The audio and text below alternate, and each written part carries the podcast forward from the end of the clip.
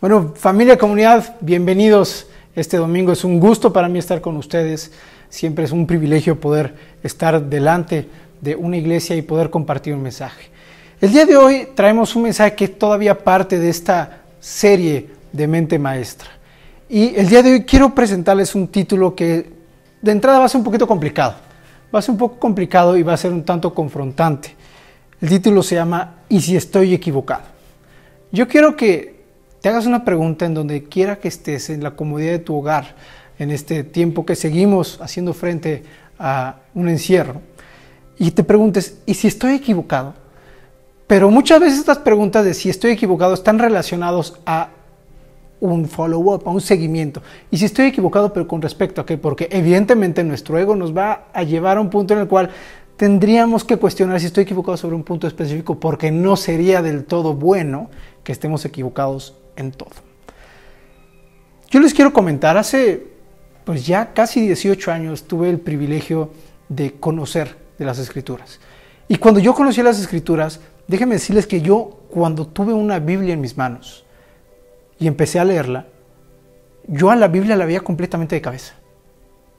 Y yo veía que mi vida estaba bien. Pero a la medida que fui avanzando en mi caminar con el Señor y el Señor tuvo gracia conmigo, tuvo paciencia conmigo y me fue mostrando las cosas y fui entendiendo el propósito de las escrituras, me di cuenta de algo que en su momento fue vergonzoso y el día de hoy le doy gracias a Dios por ello. Y eso es que me di cuenta que lo que estaba de cabeza no era la Biblia, sino que era mi vida. Si te sientes identificado con esto, bienvenido. Ahora, ¿esto por qué se los comparto? No es porque quiera venir delante de ustedes y rasgarme las vestiduras y decirles que yo tenía una vida eh, incorrecta completamente y ahora Dios me ha restaurado porque sí me ha restaurado, sí ha hecho un cambio grande en mi vida. Pero sobre todas las cosas porque yo creía estar seguro de lo que estaba viviendo y yo creía que era correcto lo que estaba haciendo y creía que muchas cosas de las que estaban alrededor mío no eran del todo correctas. Y esto me hace recordar que la semana pasada Pablo nos hablaba de su pasión y gusto por Pablo. Y déjenme decirles que yo también soy un apasionado por Pablo. Y Pablo tenía un punto en el cual yo me identifico con él. Pablo creía que lo que él estaba haciendo era completamente correcto. Pablo creía que él estaba bien. Pablo creía que él estaba defendiendo una postura, la cual era la única y la necesaria, y a través de eso Pablo cometió muchas acciones. Sin embargo, después de que Pablo se dio cuenta de que no estaba bien del todo, empezó a ser transformado. Cuando nosotros vamos a Romanos 1, en la versión NBV, dice, amados hermanos, el anhelo de mi corazón y mi oración a Dios es que el pueblo de Israel se salve. El versículo 2 nos dice, yo conozco el celo que sienten por la causa de Dios, pero se trata de un celo equivocado. Yo en este momento quiero comentar, y pareciera ser que Pablo estaba haciendo referencia a sí mismo porque Pablo había sido un perseguidor de la iglesia y dejó de ser un perseguidor de la iglesia para ser perseguido a causa de la iglesia. Fue un perseguidor de Cristo para convertirse en una persona perseguida por la causa de Cristo. ¿Esto qué quiere decir y por qué hacemos énfasis en este segundo versículo? Yo conozco el celo que sienten por la causa de Dios, pero se trata de un celo equivocado. El simple hecho de que él conociera esa causa por la cual eran tan celosos, implica que él había estado ahí, implica que lo había vivido, él lo había sentido, él había sentido esa pasión celosa para resguardar un mensaje, pero ese mensaje no era el correcto. Ese mensaje estaba desviando y distorsionando la vida misma de Pablo, hasta que Pablo tuvo un encuentro personal con Cristo. Y a través de este encuentro personal es que él viene a cambiar completamente su percepción. Y lo que él antes estaba consciente que conocía, ahora lo comprendió y le dio un sentido completamente distinto a su vida. Yo considero que es importante que de vez en vez hagamos un proceso de autoevaluación, porque eso nos permite hacer un alto, dejar a un lado todo lo que está distrayéndonos y obstruyéndonos y evaluar en dónde estamos y qué estamos haciendo bien, qué estamos haciendo mal. Y todo esto siempre es para crecimiento y para edificación. A la luz de las escrituras, yo quiero decirles que Dios nos acepta aún y cuando estamos equivocados. Y quiero ser muy enfático con ese aún, porque Dios no nos acepta de una manera condicional de que una vez que hayas modificado esta acción en tu vida, voy a aceptarte, voy a tomarte. Sino que Dios nos acepta aún y en la condición en la cual nos encontramos cada uno de nosotros, aún y cuando muchas veces nos hemos alejado y hemos dado la espalda a lo que Él tiene dispuesto para nosotros. Pero, ¿qué les parece si aterrizamos dos preguntas específicas? Únicamente dos. Yo sé que es domingo y que muchas veces el hecho de estar llevando la mente más lejos es un poquito pesado, porque lo que queremos hacer hoy es descansar, pero les invito a que descansemos en el Señor y nos hagamos estas dos preguntas. La primera, ¿cómo me justifico regularmente? Cuando este ejemplo lo pasamos a Pablo y recordamos lo que hacía Pablo, Pablo tenía un checklist y ese checklist decía que él era eh, circuncidado, que él era de un linaje de David, que él era celoso por cuanto a la ley. Él tenía su checklist y él consideraba que eso lo, lo acreditaba. Yo quiero preguntarte, ¿cómo te justificas regularmente? Puede ser la costumbre, puede ser tu educación, puede ser tu familia, puede ser porque así soy y ya no, pero no. Realmente tenemos que considerar que cada uno de esos elementos a través de los cuales nosotros nos justificamos nos puede acercar o nos puede alejar. Y la segunda pregunta que es mucho más importante es, ¿de qué manera Cristo es mi justicia? ¿De qué manera a través de Cristo yo puedo ser justificado? ¿Y de qué manera a través del sacrificio sustitutivo de Cristo en la cruz yo puedo modificar y entender que mi comportamiento posiblemente esté equivocado? Cuando nosotros analizamos y entendemos estos dos principios, nos damos cuenta que posiblemente yo estoy justificado en un elemento, o yo justifico mis acciones en un elemento en el cual yo creo que estoy correcto. Sin embargo, el hecho de que yo crea que esté correcto no implica que sea correcto. A través del sacrificio de Cristo, yo puedo entender que Él vino, Él limpió lo que tenía que limpiar en mí, Él quitó el pecado y me perdonó, para que yo pudiera entender el propósito que había en que Él, siendo Dios, se hizo hombre y no vino con una característica de, vengan y arrodíllense ante mí, sino que Él vino a servir, Él vino a, a, que nosotros aprendiéramos de Él a través de diversos mecanismos que Él utilizó para enseñarnos. Ahora, podemos pensar lo siguiente, creer implica aceptar que estoy equivocado. ¿De qué manera vamos a aterrizar esto? Una vez que yo entiendo que Cristo puede ser mi justicia, yo puedo entender de una mejor manera que para que esto pase, yo necesito creer. Nosotros vemos en este segundo versículo que dice, yo conozco el celo que sienten por la causa de Dios, pero se, siente, pero se trata de un celo equivocado. El celo que había para las personas implicaba que ellos consideraban que estaban en lo correcto. Pero a través de analizar los actos, acciones y pensamientos, se dieron cuenta que no eran del todo correctos. Y vemos el ejemplo claro de Pablo, el cual, como lo decía hace rato, pasó de ser un perseguidor de Cristo a ser un perseguido a causa de Cristo.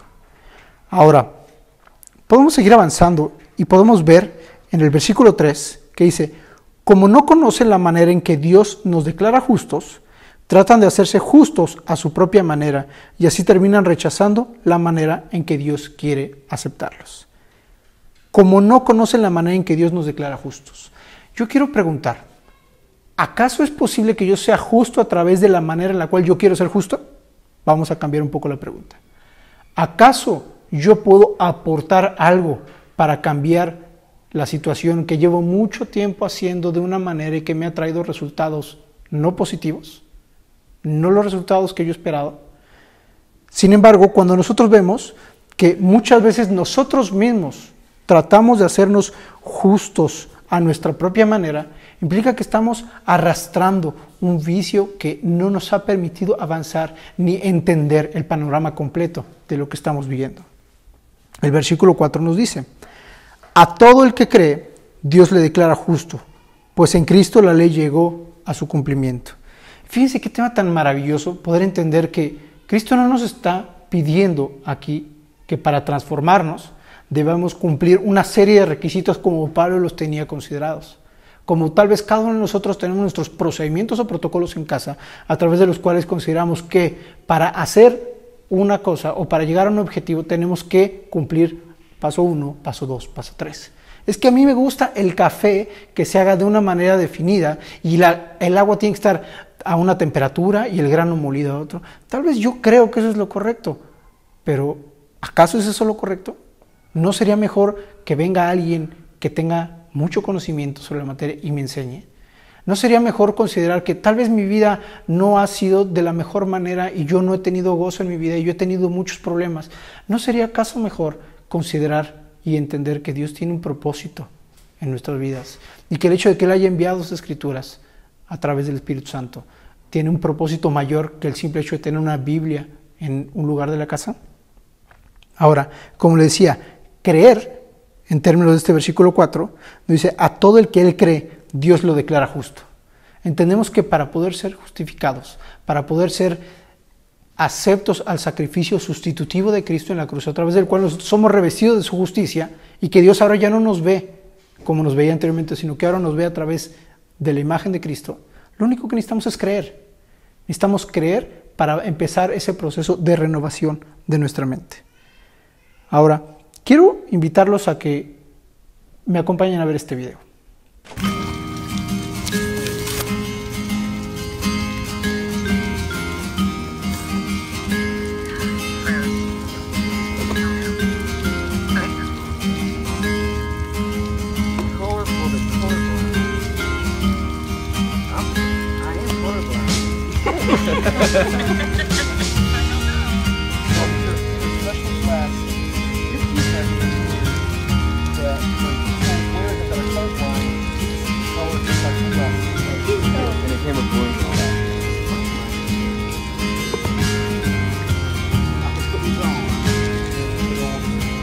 black.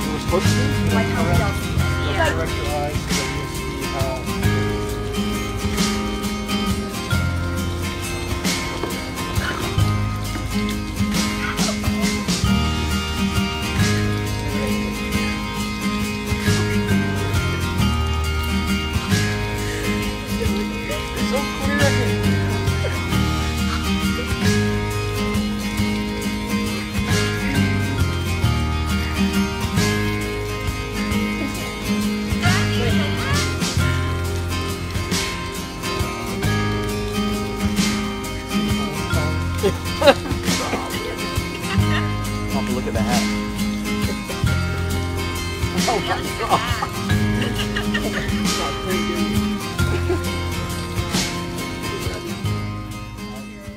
Bueno, como pueden ver en este video tenemos varios elementos.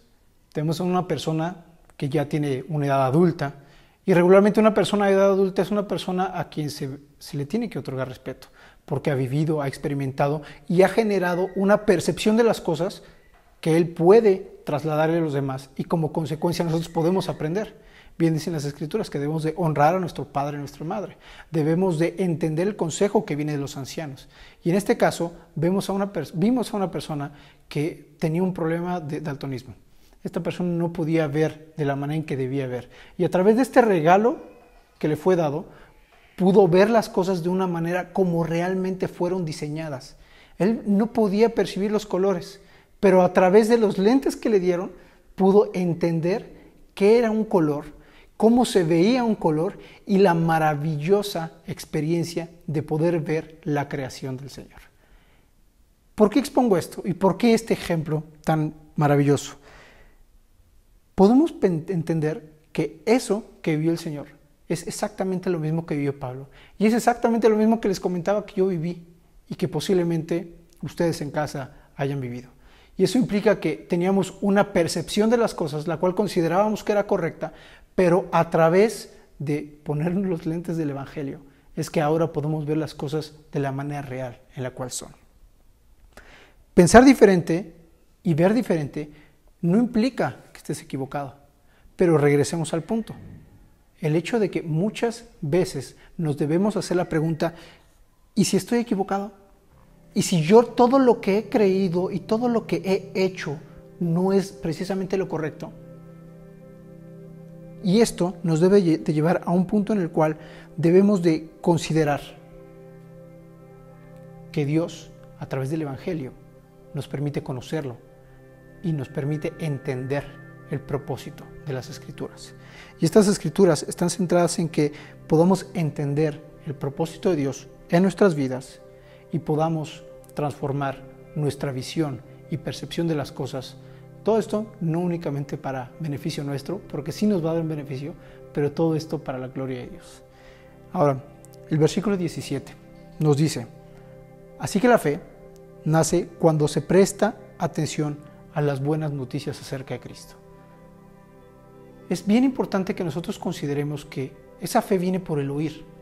Y esa fe viene por el oír no cualquier cosa, sino las buenas noticias de Cristo. Y esas buenas noticias es que Él está aquí, presente con nosotros, a través de las Escrituras, a través del Espíritu Santo.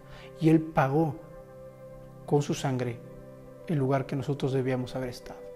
Entonces, de nuevo cuenta, y si estoy equivocado, pues déjame decirte que la probabilidad de que todos nosotros estemos equivocados en algún punto es alta. Pero gracias a Dios, porque a través de su amor y su gracia, eso a nosotros no nos excluye, sino que nos incluye dentro de esa familia a la cual Dios nos invita a que pertenezcamos. Ahora, quiero invitarte en casa a que tomes un pequeño momento tomes un pequeño momento para reflexionar y considerar que si hay algo en lo cual has estado actuando, has estado pensando, has dedicado mucho tiempo en defender, podemos al día de hoy encontrar muchos ejemplos.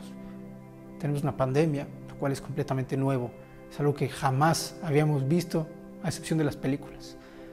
Pero en este, en, este esquema tenemos cantidad de elementos que están defendiéndose. Que si salimos, no salimos, que si un cubrebocas, que si otro cubrebocas, que si hay reactivación económica, que si no hay reactivación económica. Y hay personas que pueden estar defendiendo con celo cada una de esas posturas. Puedes defender con celo muchas otras posturas. Puedes defender, y este ejemplo lo podemos aplicar a muchas áreas. Pero quiero considerar lo siguiente. Jesús vino, murió, se entregó por cada uno de nosotros, no de una manera impositiva para que nosotros de una manera obligatoria conociéramos, sino que a través del amor entendiéramos que Él es nuestra justificación y que nuestra justicia no está en lo que yo defienda a capa y espada, nuestra justicia está en lo que Él ya pagó y como consecuencia nos liberó de lo que estábamos viviendo. Entonces, el día de hoy yo te invito a que permitas a tu mente ser informada para que tu mente sea informada, tu corazón sea transformado y como consecuencia puedas ver las cosas de la manera en la cual Dios ha diseñado para que sean vistas. Entonces, ¿les parece que los quiero invitar a que tengamos un breve momento de oración para despedirnos de este mensaje? Señor, en, este, en esta mañana queremos darte gracias porque tú nos permites conocerte, tú nos permites saber que estás presente para cada uno de nosotros, que tú enviaste a Cristo para el perdón de nosotros, para nuestra justificación y para que dejemos de estar desgastándonos de una manera innecesaria en defender cosas que no nos van a edificar, Señor.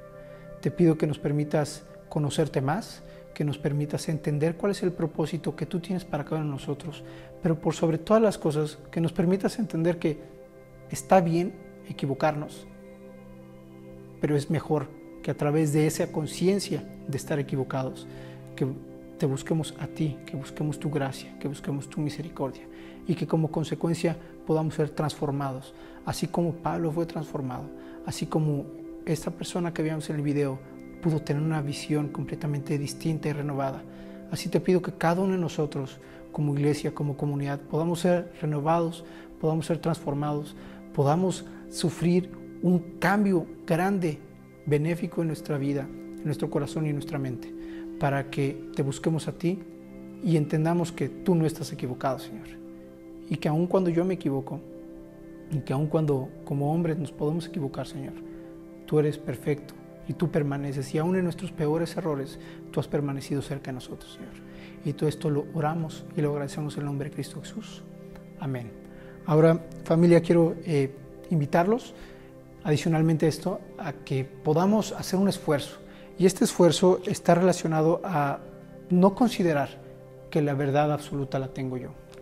Y quiero compartirles un breve versículo, Judas 24, que dice, y aquel que es poderoso para guardaros sin caída y presentaros sin mancha delante de su gloria, con gran alegría, al único y sabio Dios nuestro Salvador, sea gloria y majestad, imperio y potencia, ahora y por todos los siglos. Amén.